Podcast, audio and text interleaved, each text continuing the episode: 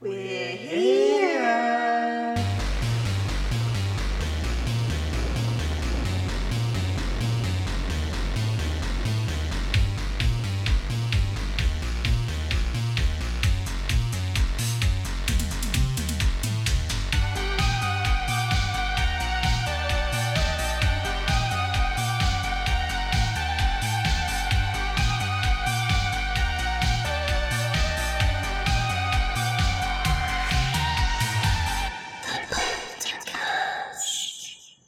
Um, I wanted to give you some presents. Yes. I've been expecting them, and you just you were like withholding them my presents. Well, I didn't want to get them in the Where are they? episode. From? So I got them from San Francisco when I went.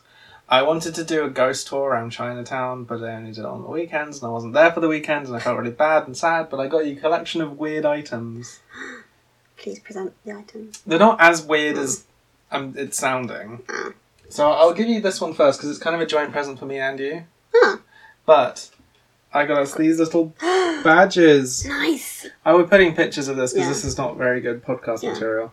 But um, little badges for us that can be our like poltercast Yeah. badges. So everyone knows they're ghosts. Yes, You may be surprised to hear that on this podcast. but they're very cute little ghosties with smiley faces and little leggies.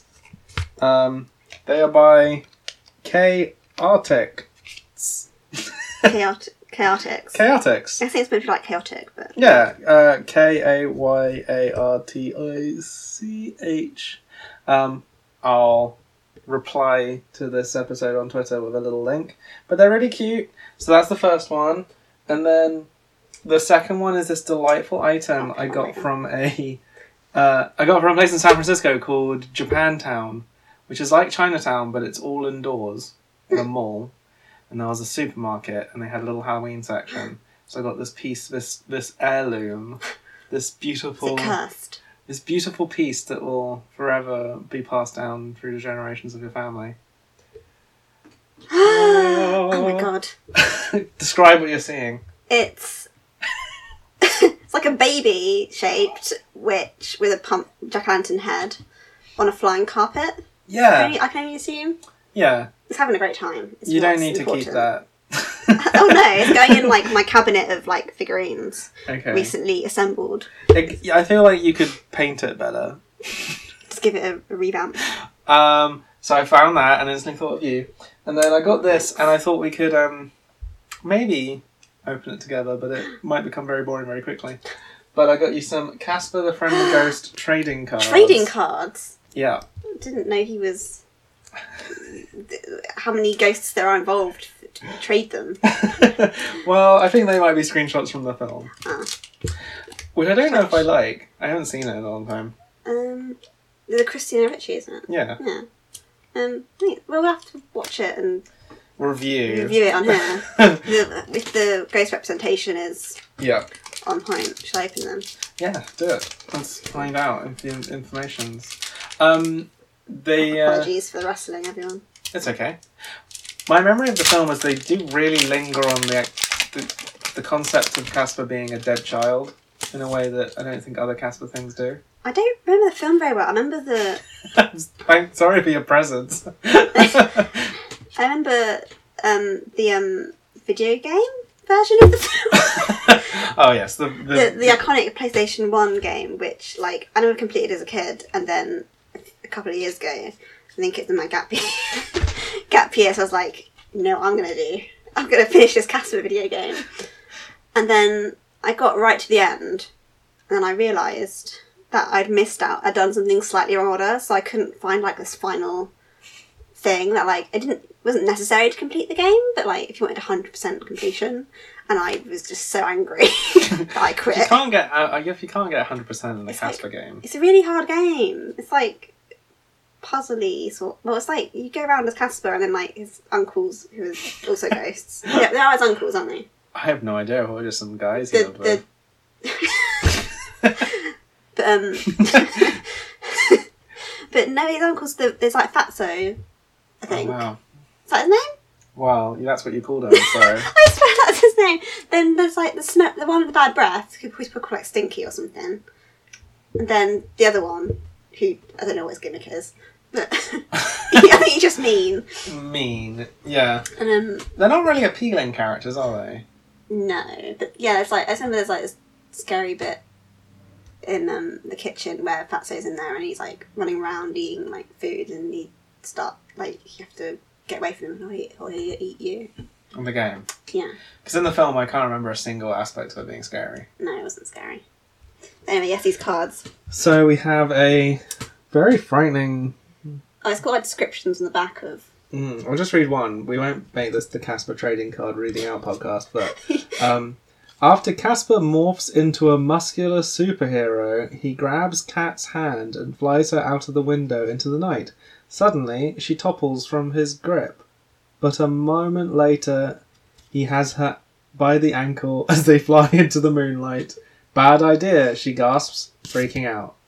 Oh, so do you think if you collect all the cards and then you can read the whole film in order? Yeah. There's nothing very appealing about a dead ghost child. As opposed to a live ghost Mm. child. So- a whole other ball game. The, I mean, the little badge is actually your present. I wasn't intending to buy you lots of presents, Just but then I kept thought I like. Tiff that much. It's totally okay if you want to throw out the Casper cards. Like keeping on dog. okay. Anyway, welcome to the Poltercast. Yes. Welcome to the uh, souvenir podcast. yeah, I'm Hamish, And I'm Tiffany. and uh, we're going to read some ghost stories. So uh, I'll go first. It's your turn. It's my turn. Yeah. Uh, this Go one, I chose it because, well, you probably might know it already, but I saw that um the Annabelle film was coming out. earlier this Oh year. yes, I've not Like, seen a single was- Annabelle. Yeah, like the the first one came out like two years ago or something, and then they made a se- no a prequel called Annabelle Creation this year, which I think is guessing is like the origin story. But the reason I decided to cover it was because the film made me really annoyed because I'm because like the doll they use in the film, it's like so obviously haunted. Like you wouldn't buy that doll for anyone because Mm. it just reads cursed. It's like some porcelain monstrosity Yeah. with like demon eyes, and it looks like it'll eat your children. Mm-hmm. Whereas in real life, it's just a Raggedy Ann doll. okay. So like, I think that's more scary because you wouldn't expect that to like do things. Like, I mean, I guess I know why they went for the more scary look for the advertising, but also like, and maybe for copyright, maybe they couldn't. Use a Raggedy Ann. Doll. maybe it's a brand, but I don't know. Like, I feel they could have not gone so obviously like ridiculous looking scary doll. Yeah, one of the things I, I'm not typically scared of dolls, and I'm not typically scared of like children Yeah, and things. Um, and I'm I'm probably more unnerved if it's a bit more like out of the yeah.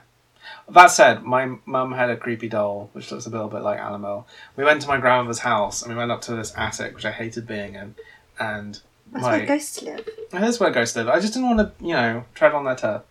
And my mum said, "Oh, here's my doll, Weetabix," and she lifted it out of the box with the exact like head knocking forward and Oh. eyes opening thing. It's a horrifying child. I might try and take a picture of Weetabix later.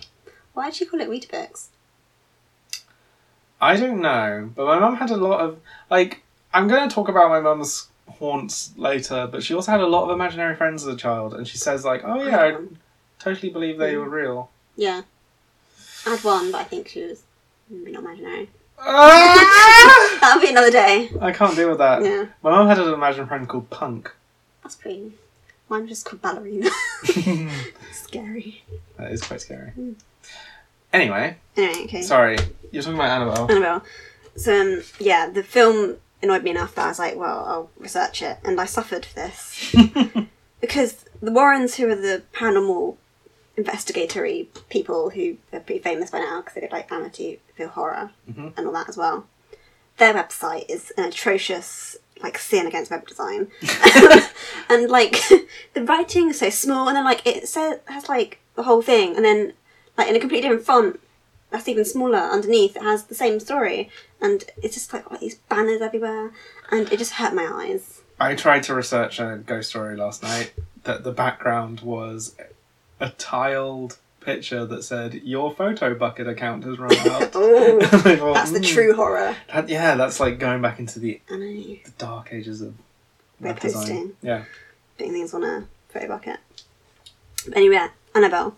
So, um, so in 1970, a nursing graduate called Donna was given a Raggedy Ann doll from her mum as a birthday present, which I think is a bit of a weird gift for a grown woman, maybe.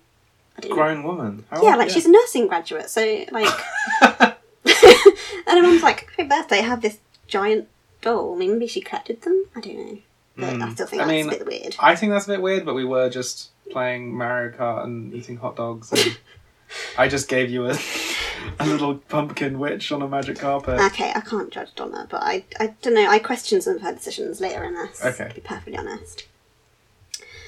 Anyway, she lives with um, her roommate Angie in a small apartment, and uh, she put the doll on her bed as decoration at first. Lovely. That was when the strange happenings soon began. So this doll would like move into different rooms, be found posed in differently than when she was left. Um, several times she would be left on the couch and back. She would be left. Sorry, everyone, my writing's horrible. It's the trying to read your own writing podcast. A the couch and back on the bed when Donna got home. She'd be found on the couch or something after she'd been left in another room with the door shut. Oh, Yeah. nice. So after a month of this, the doll upped her game. She's like, yeah, she's like, okay, that's enough messing around. Time to get real creepy. They they found messages in parchment paper which they didn't even own. So Oh. like like it wasn't just you know some like post it note or something like proper parchments. I don't know where this doll was shopping. um, in childish handwriting, and messages said "Help us" and "Help Lou." Oh, So you remember who Lou is? I don't. No, no, I mean, Oh, remember. you remember, remember for the For future. the future. Yeah. They would come home to find the doll on the bed again one day, which she was used to. So she was just like, this had been going on, and she was like, oh, I won't do anything. Like, I was perfectly fine that my doll keeps reappearing on my bed. This is the part in ghost stories which I get worried about when it's like, oh yeah, this this didn't bother them. Just I'm like, like- how scary is your life? I know. I'm just see, this is why I'm questioning Donna. It's like she just, it's like, oh yeah, the doll's there again. So she suddenly felt afraid and noticed something that looked like blood was on its chest and hands. of The doll. oh. So it'd been doing something up to something while she was out. But it only looked like blood. yeah, I mean, it could have been ketchup or something. So, for eating hot dogs I guess. Yeah. the dolls are eating hot dogs. Okay, that's fine. As long as it's not killed anyone. So even though this thing had been uh, moving around and writing letters for a while, she still didn't do and get rid of it. But she, but the blood scared her, so uh, Yes. she finally contacted a medium instead of just you know throwing it out. it's the contact the medium part of the story. Yeah, it's, it's, it's, we've got to that point. You know when things are, that's when things are going well. Yeah. So they did a seance that revealed that the spirit of a girl called Annabelle Higgins was in the doll, who uh, lived where the apartments were before the apartments were built. Mm-hmm. And um, she was found dead in the field there at age seven. Um, Okay. The spirit said she felt comfort living with Angie and Donna, so they agreed to let her stay. That's what you do. You agree to let. I mean, I guess you'd feel bad because it's a little kid, but like, I don't know. I still like be like. eh. I mean, I guess if you do you thought, think you could ever be happy with a friendly ghost? I don't know. Could you ever have an agreement? Well, I think it depends. Like, if they're living in a doll, I'd be like, okay, at least make yourself look like a person. I just would have so many questions about like the afterlife and like I'd have so many questions. But a lot of people in these stories are just like, okay, No, let's get on with it. And I don't understand. don't they think about their own death and where they're going to haunt and like if this is true, wouldn't you like get buried with a doll or like Hmm. you'd like specially buy dolls for spir- spirits? I don't know. I guess they. No, that's probably like ancient people would do something similar. But people got over that now. So anyway, back to their friend Lou. Lou always hated the doll and had told them it was evil and to get rid of it. I think I'm Lou. Yeah. Lou told them this ages ago. They ignored him. Mm-hmm. This doll clearly knew that Lou did not like did not like it. Because he was saying this. And uh, Lou awoke from a recurring bad dream again one night, but this time it was it was like he couldn't move. Perhaps that's sleep paralysis or something. Mm-hmm. But he looked around the room and saw nothing. Then he looked down at his leg. that made me laugh. and saw Annabelle this is, and I quote, slowly gliding up before slip, stopping on his chest. And I'm just like, so he's got this Raggedy Ann doll, like, gliding up his leg. I'm just like, the visual of that. Like, This is why in the film it did look Yeah. a bit creepier. but, like, even that's quite funny. I don't think it's meant to be funny. It's meant to be spooky. What is spooky piss? I don't know. It's the language that I found. So uh, suddenly she was strangling him until he blacked out. Mm. And then apparently this made him certain the doll was possessed because, It strangled him in Yeah. his sleep. you know, confirmed. So uh, later, Lou and Angie were getting ready for a road trip the next day, and the apartment was quiet until they heard rustling from Donna's room. So she was out. Just like Donna, like sorting her room out. Opening up her Casper trading Yeah. cards. And um, they thought someone had broken in, so uh, Lou went uh, to Donna's room and uh, turned on the light once the rustling had stopped, and saw nothing apart from the doll on the floor. Mm. He looked around again, for sentry, nothing. As he got close to the doll, he had the feeling someone was behind him, and he span around. No one was there. Then, exclamation mark, I wrote. Lou grabbed his chest and was bent over, bleeding. What? He opened his shirt, and there were seven claw marks, three vertical ones, and four horizontal that all burned. Oh. Yeah. It's really disgusting. I don't know It's what like- to say. no. And then, um, but apparently it just like healed after two days, which I think. Oh, and did he go, okay, that's fine. Well, I think Lou was always a bit Okay. like, obviously, not, well, yeah, scared.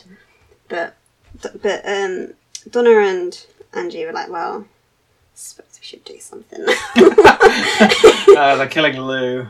Yeah, so um, they decided Annabelle was an evil spirit and to get help. So they contacted an episcopal priest, which I don't know, like, episcopal episcopalism is a type of church, Um, but I didn't know what the different, like, what kind of He was probably the cheapest. probably. He was called Father Hegan.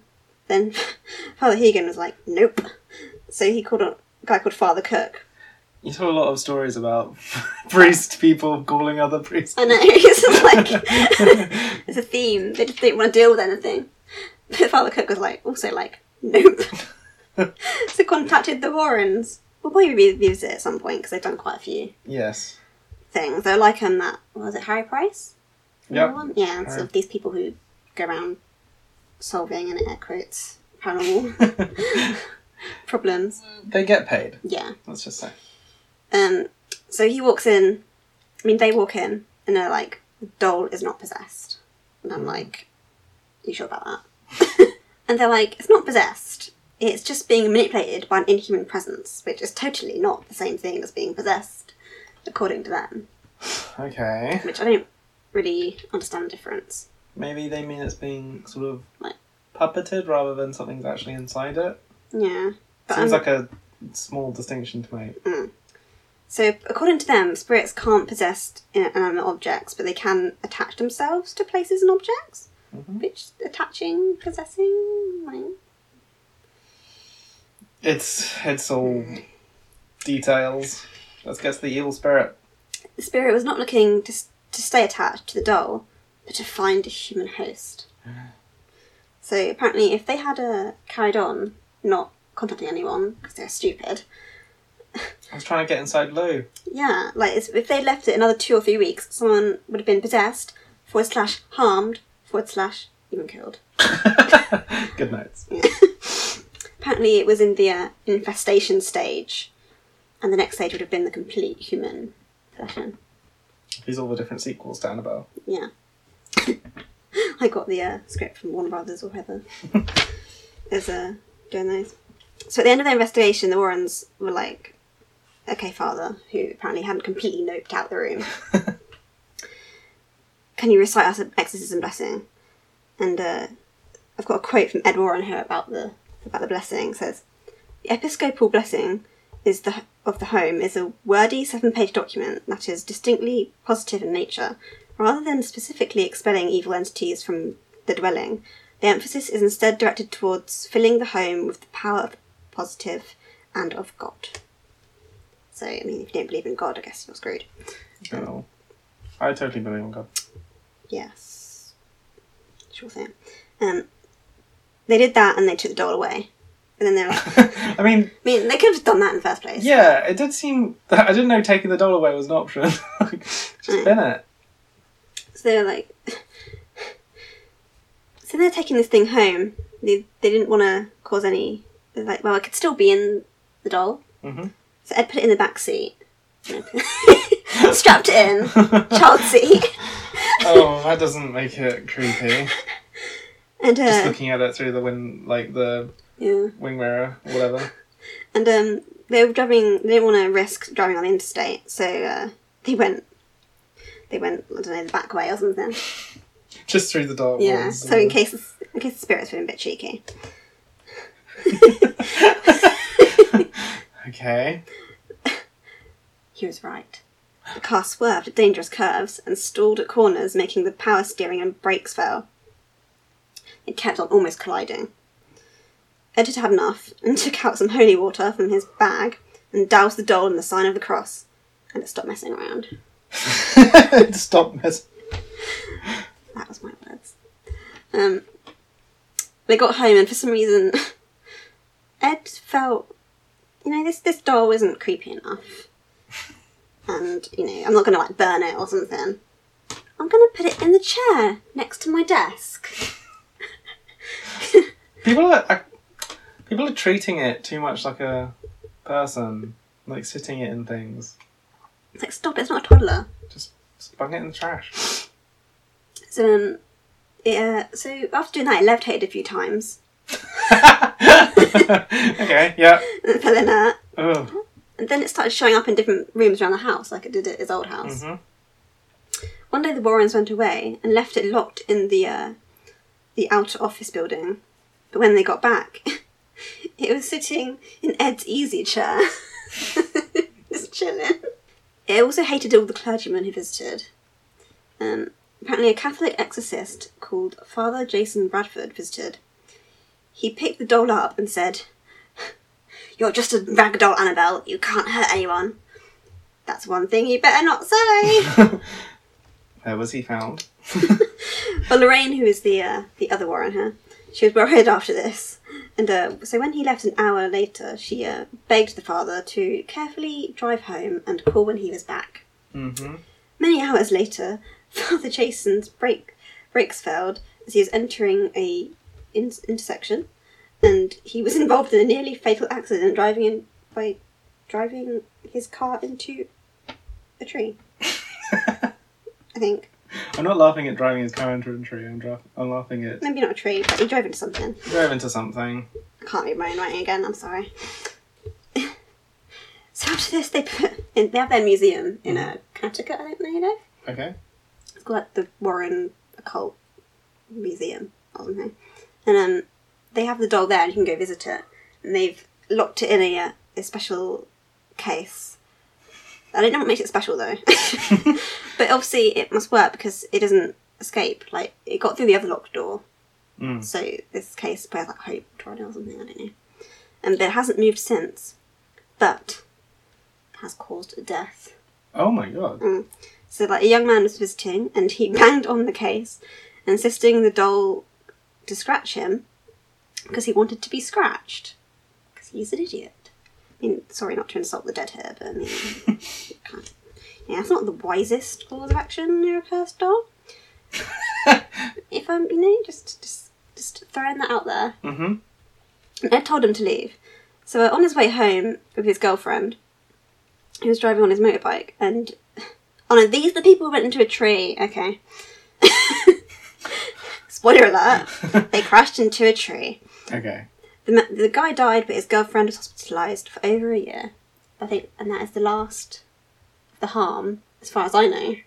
I didn't actually know anything about Annabelle or whether it was based on a true story. Yeah, You can buy haunted dolls on eBay. yeah, Um, but you can buy a haunted anything. yeah. Haunted. Haunted Furby. That'd be that'd be scary. All all Furbies are haunted. That's true. They, they come with a soul already in, extracted from the graveyard. yeah. Okay. Should I tell my one? Yeah. Okay, my one's quite short. Um, I also think it's quite famous. When I googled it, I found quite a lot of stuff for it. Um, but it is the tale of Lord Dufferin and the ghost from the future. No, I haven't had that either. Okay. Do you want to see Lord Dufferin? Yeah. There he is. Oh, wait, is he the ghost? No. He's the Well. he's the He's alive in the story. oh, okay. Um, maybe he's a ghost in another person's story. Uh, he's just a, a, you know, a chap, a black and white chap. I'm sure it was in colour in real Yeah. life. Okay. he was just walking around completely monotone. I mean, it's quite frightening. Uh, Lord Dufferin was, um, well, his full name is Frederick Hamilton Temple Blackwood, first Marquess of Dufferin, Wow. but that's just called him Duffs. Um, so Is Lord, he an old duffer? I don't- uh, what's an old duffer? Like an like you know like like a old person. yes, then. Uh, maybe he's the inspiration for the word. Okay, Lord Dufferin was a 19th century British statesman.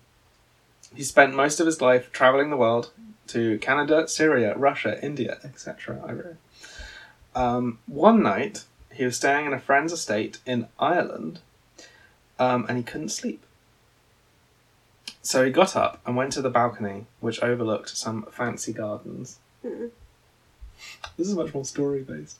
I'm. I know why I'm apologising. On the balcony, he noticed a strange, a strange, misshapen figure struggling around in the darkness of the gardens. Oh, It looked like a hunchback of some sort, you've just been reading Victor Hugo before bed. That's all. shambling towards him step by step. I liked. I was proud of the word shambling. So that's a good. Any any spooky things shamble. hmm And as Dufferin squinted to get a better look, the the thing took a step into the moonlight. Mm. The figure wasn't a hunchback. It, but it was carrying something. It's carrying a hunchback.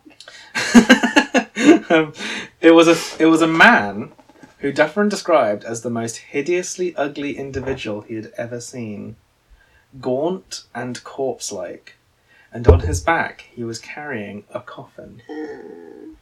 Dufferin was terrified, but managed to shout out, "What are you doing?" I assume he sounded like. The man with the coffin stopped, looked up at him, and stared into his eyes, and then vanished. oh, I'm right. I'm carrying this coffin, mate. What do you think? That's in the story. It's not. It goes on. Dufferin jumped back into his room, closed the door, and hid under the covers because he was a wuss. Um, now the next morning, Called out. uh, the next morning, he told everyone, and everyone said it was a nightmare. And he said, "Okay, yes, it was probably a nightmare." And that's what he thought. Until ten years later. Ten years later, um, when he was the British ambassador to France, he was staying at the Grand Hotel Paris for a meeting, and um, was running fast to try and catch an elevator, um, which the doors were closing. yeah. The elevator operator was holding the, the holding the door open for Dufferin, who then stopped before getting in. Standing before him, in the operator's uniform, was the corpse-like man. They stared at each other in the same way they had before, and Dufferin, frozen in fear, chose not to get on the left. The operator gave a strange, suspicious smile, and the doors closed. Dufferin stood there, mesmerized, not realizing like Mr. Left. well, he must have left. He's late for his meeting, thinking like that was the man. That was the man from my nightmare. Then crash! The elevator cables broke, and the elevator and all of its occupants, including the operator himself, plummeted to the ground floor, killing all of them. The man had been on warning. Lord Dufferin asked the hotel staff who the operator was, and they said they didn't know who he was because he only started working that day. Talk about first bad day, bad first day on the job. yes. But Lord Dufferin believes now that that was a premonition of his fate wow. and that he was saved by this strange, ugly person. So this person saved his life, Yeah, and yet he still calls him the most hideously ugly that's person. pretty he ever rude. Don't judge other people. they could save your life. that is actually the story, though. That's good. I'm sorry it's so short. I enjoyed it. I tried to embellish the whole like shambling. Put a few, you know, extra ad- adjectives in there. You can tell how long a story's going to be when we talk about like he stopped and feared, or okay, so ten years later, blah blah blah blah. Okay, so yeah, that's Lord Dufferin, and that's another one which I remember reading as a kid, and there was a spooky illustration. Um, I will be putting these on the Twitter, but um, there's one, and then it's very small, but there's another like. I like that one because he looks like he's just like having a stroll, but with a coffin on his back, Yeah, I mean it's pretty. like- He must be very strong. out with the coffin. Yeah, Out of a coffin. Oi. Just it's a backpack. I'm just carrying my coffin around the gardens. Um, yeah, so that's my story. That was good. Um, we have time to either, up to you,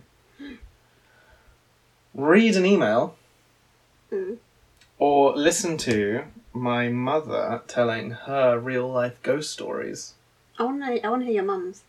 Are you happy to sit back and listen to this? Yeah. Okay. Um, my mum saw a ghost.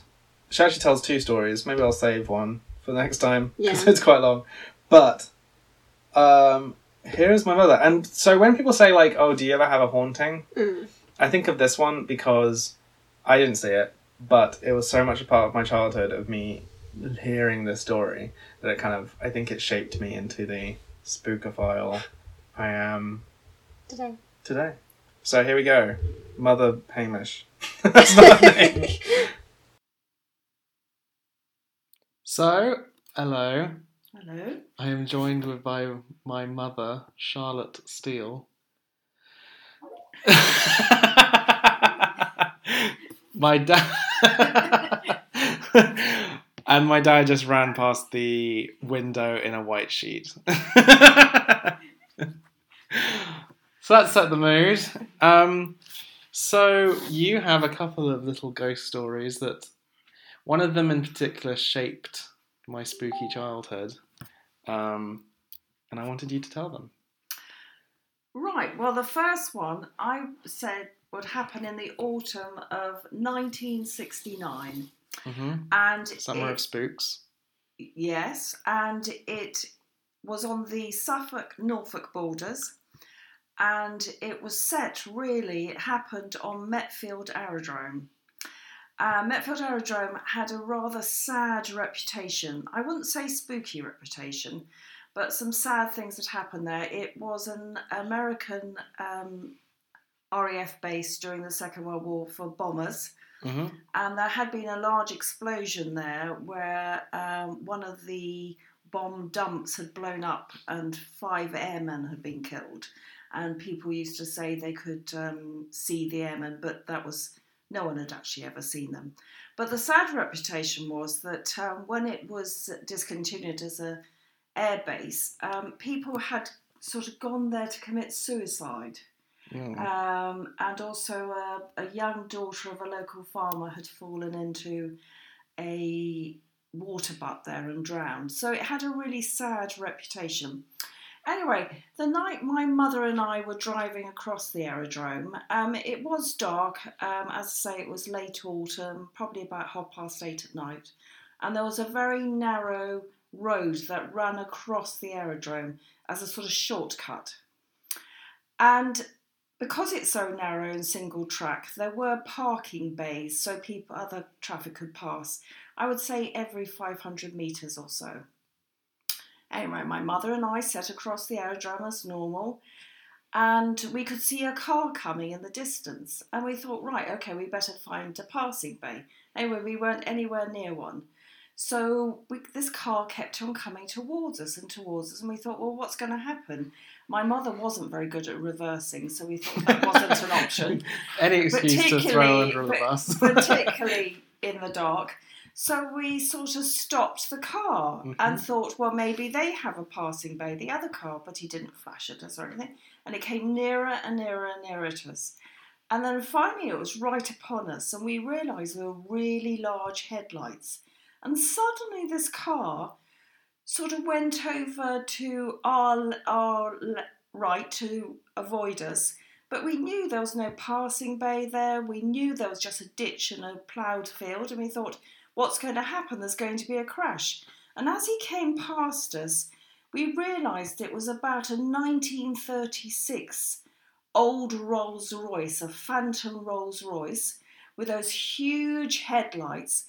And the driver, he was completely bald in a white shirt and dark suit, but his head was cl- completely illuminated, a sort of greeny yellow colour. And he just floated past her. There were no bumps. He didn't. He wasn't driving on a on the curb. He just floated past us. And when he'd gone, my mother and I just looked at each other. We didn't say a thing because we both knew we had seen something quite extraordinary and out of the ordinary and not of this world. And we just kept on driving. And then when we got home, we both said, Did you see what I saw? And we ex- said exactly the same thing that we had both seen this, that the car had just floated past. And we thought, Oh my God. Anyway, shortly after, my mother had gone to contact. Um, well, she knew someone, a local historian, and so she t- he she went to him and said, "Oh, this is what we saw," and he said, "On no account must you ever drive across there at night again. I don't want you going anywhere near the aerodrome." Now, a couple of years later, we were very concerned because two of my friends were doing the Duke of Edinburgh Award, and one of the things they were told they had to do was camp alone on Metfield Aerodrome. What? And my mother said, There's no way there are two 16 year old girls, they're allowed to camp there alone.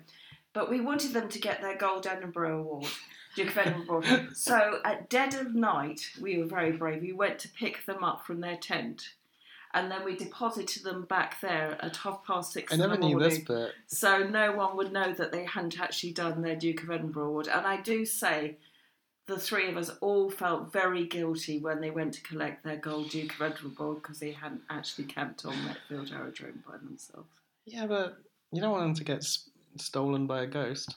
Well, it wasn't just there, but we knew, you know, what happened if, because people did go out there and sort of kill themselves. Hmm. It just isn't a nice place to be.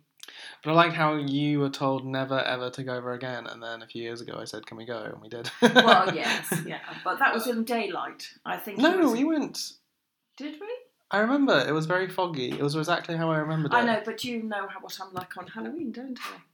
What, what are you like on Halloween? Well, I used to dress up your playroom and do the witch's table. Yeah, Yeah, that's true. yeah. You came to pick me up from school on Halloween with a witch's nose and wart and everything warts on, and I didn't make, I didn't notice. I didn't acknowledge But it. the witch's table, I've always done that for you. You're very, you're very Halloweeny. Yeah, so um, Anyway, we go on and talk about other stuff. Oh, there is another ghost story she tells at the end, and I'll maybe do that in a different episode because I do think it's interesting. You can tell the tone of her voice; she gets actually spooked when I remind her about it. Um, yeah, that's my mum's ghost story. That's genuinely really creepy.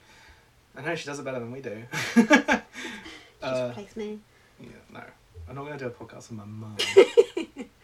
um, should we say that's it? Yeah, uh, that's I think that's all I have to offer today. I'm sorry. I'm spooked out. Just All right. car. Um, find us on all the things. Yes. Uh, we are the Poltercast at Twitter Yeah. and the Twitter, Poltercast at gmail.com. Yes. Send in your spooky stories and we'll read them out. Yeah. Send in your recordings. Oh yeah, that'd be good. Save us, Um, save us using our mouths to read, so we can be extra lazy. Yeah. All right. Um, bye. Bye.